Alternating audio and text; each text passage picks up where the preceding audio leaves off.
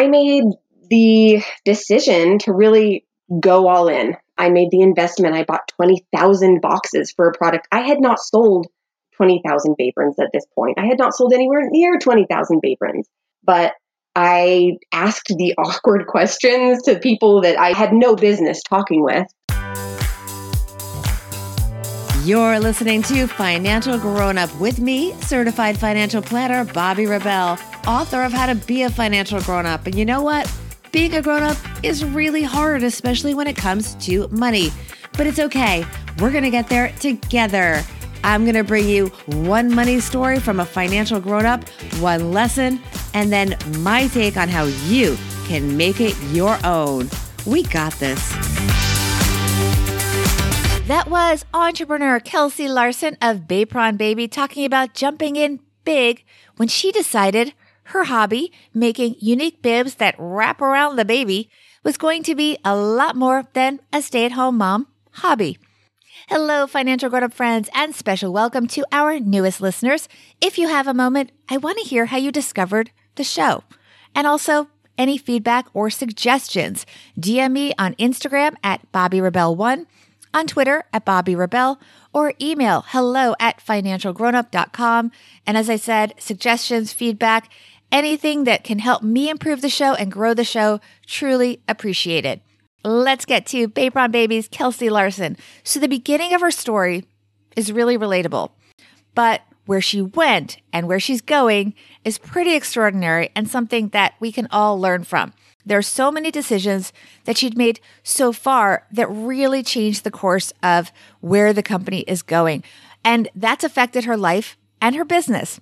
Make sure you stay for our Everyday Money Tip, by the way. It is about a vision board, but it's not really the kind of vision board that you're used to. It's got a big twist that I think you guys are going to really get a lot from. Here is Bapron Baby founder, Kelsey Larson. Hey, Kelsey Larson, you're a financial grown-up. Welcome to the podcast.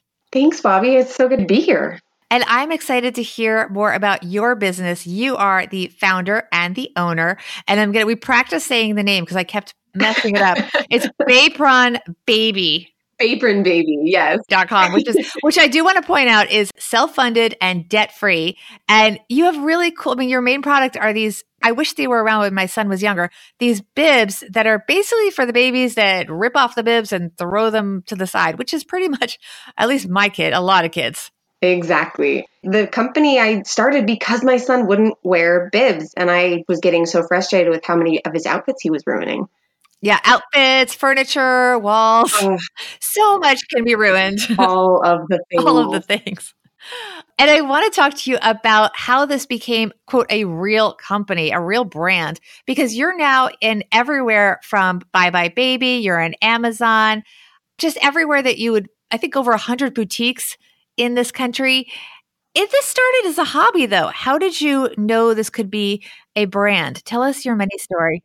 You know, it sort of started out of necessity. I was a young mom. I had quit my job in H R to stay home with my little boy, and I was living the dream. But my husband's a police officer, and we started looking through things, and we were like, wow, we need some additional income.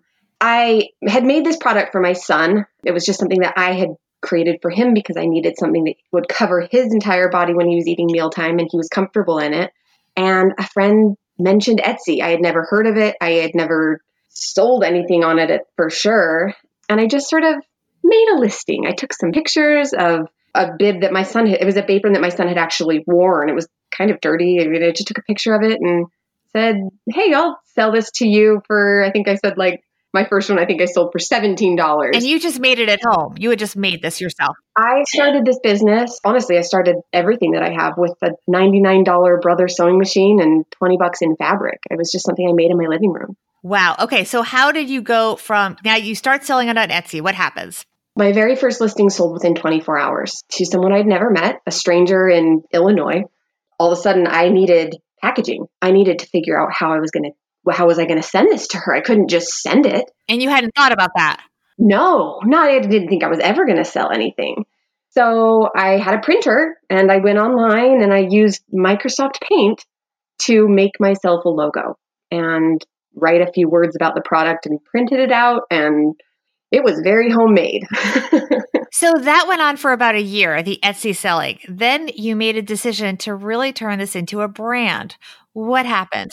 From Etsy, I gained a little bit of confidence. I started realizing that this is a product that mothers and families need. Toddlers are really happy in it. They're comfortable and they're working. They're waterproof. You know, they have everything that we need. So I made the decision to really go all in. I made the investment. I bought twenty thousand boxes for a product. I had not sold twenty thousand Baprons at this point. I had not sold anywhere near twenty thousand Baprons, but I asked the awkward questions to people that I, I had no business talking with. The owner of Easy Peasy, Lindsay Lorraine, she, I reached out to her one email. I think I sent her an email on Christmas Eve. Cold. You you didn't know her at all. Oh, no. No contact prior to it. But I knew that she had been on Shark Tank, and it was something I had been thinking about. So I kind of angled it as like, hey, I'm someone coming up the same path you did, and I wanted some insight. It was Christmas Eve, and she responded to me at like eleven o'clock at night within twenty minutes. Oh my gosh. Wow. She was so quick to answer questions and so quick to give me her tips, because she kind of did start the same way, just a thing like a mom who had a product that she needed to get out in the world.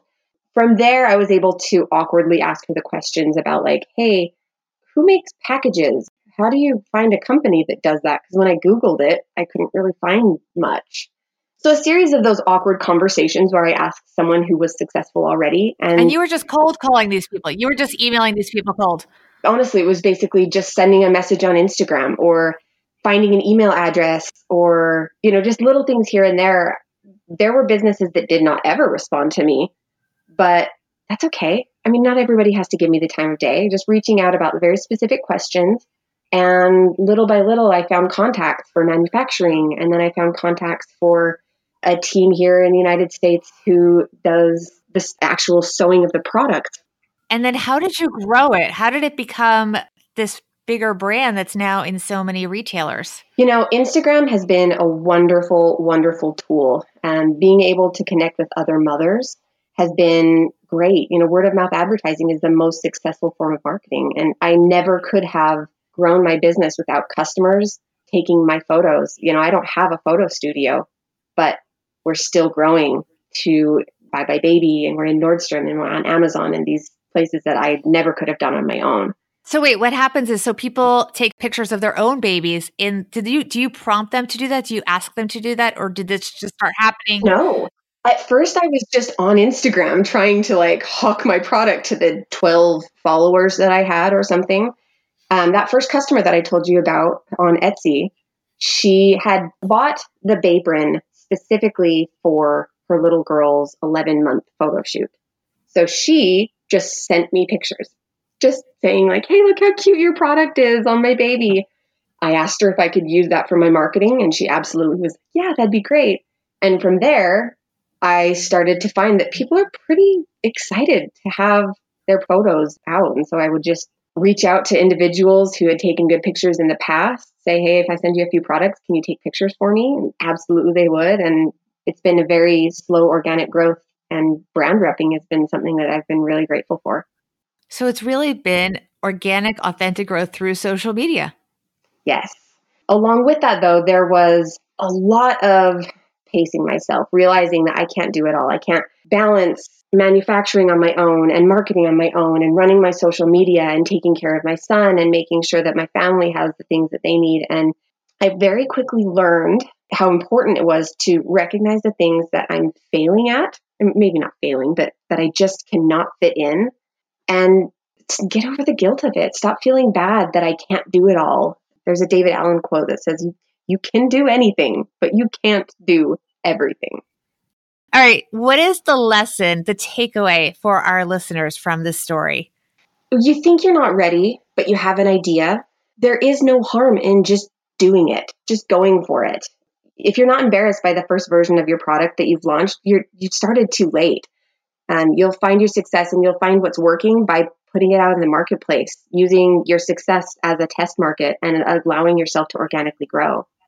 All right, let's talk about your everyday money tip, because it's something that a lot of us, it has to do with, frankly, guilt that we feel because we can't do everything. We feel we should, and we don't want to let people down. So I have a vision board. Um, I actually have a physical vision board, you know, kind of like we did in middle school. Sure. I put pictures of things that I'm really good at, or I will identify things that I need someone else to do. Um, for example, I do not take good photos. I just don't. And my product and my brand, I mean, I'm on, on Instagram, everything has to look great. So I've been able to find and identify people who are great at it, who I can pay to handle that. You know, even if it's not money that you've got, talking with other women, other mothers, other business owners, people are really willing to help out other individuals who are trying. Kelsey, before I let you go, tell us where people can find out more about you and the company. Yeah, so we do most of our sales on bapron baby dot com. We are on Amazon. And then we also, as far as social media goes, Facebook, Pinterest, Instagram, it's just Bapron Baby, B A P R O N Baby. And you're also in retailers, right? Yeah, so local retailers throughout the country. We are in bundles with Easy Peasy on Bye Bye Baby and in Nordstrom. Love it. Thank you so much, Kelsey. Yeah, it was great to be here. Thanks.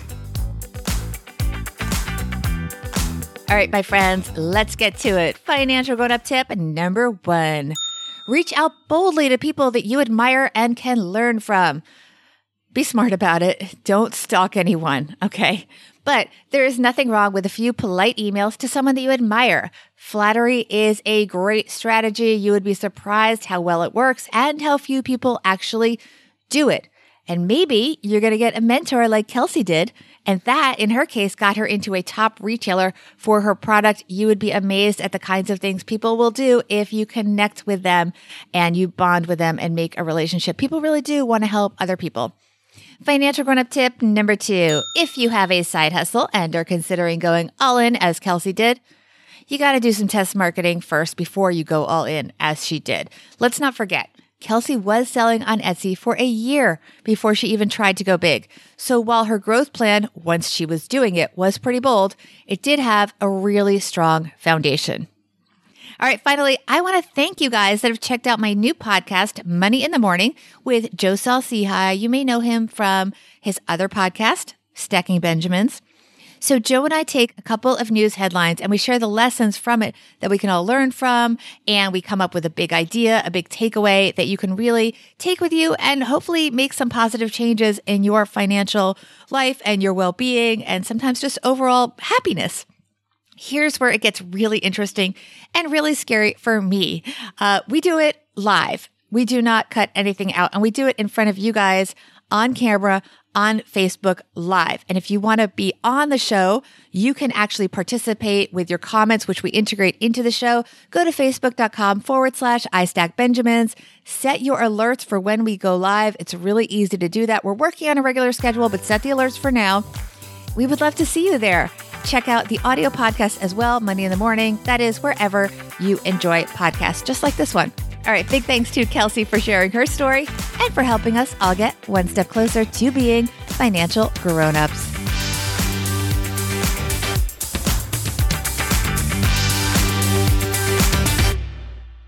Financial Grown-Up with Bobbi Rebell is edited and produced by Steve Stewart and is a B R K Media production.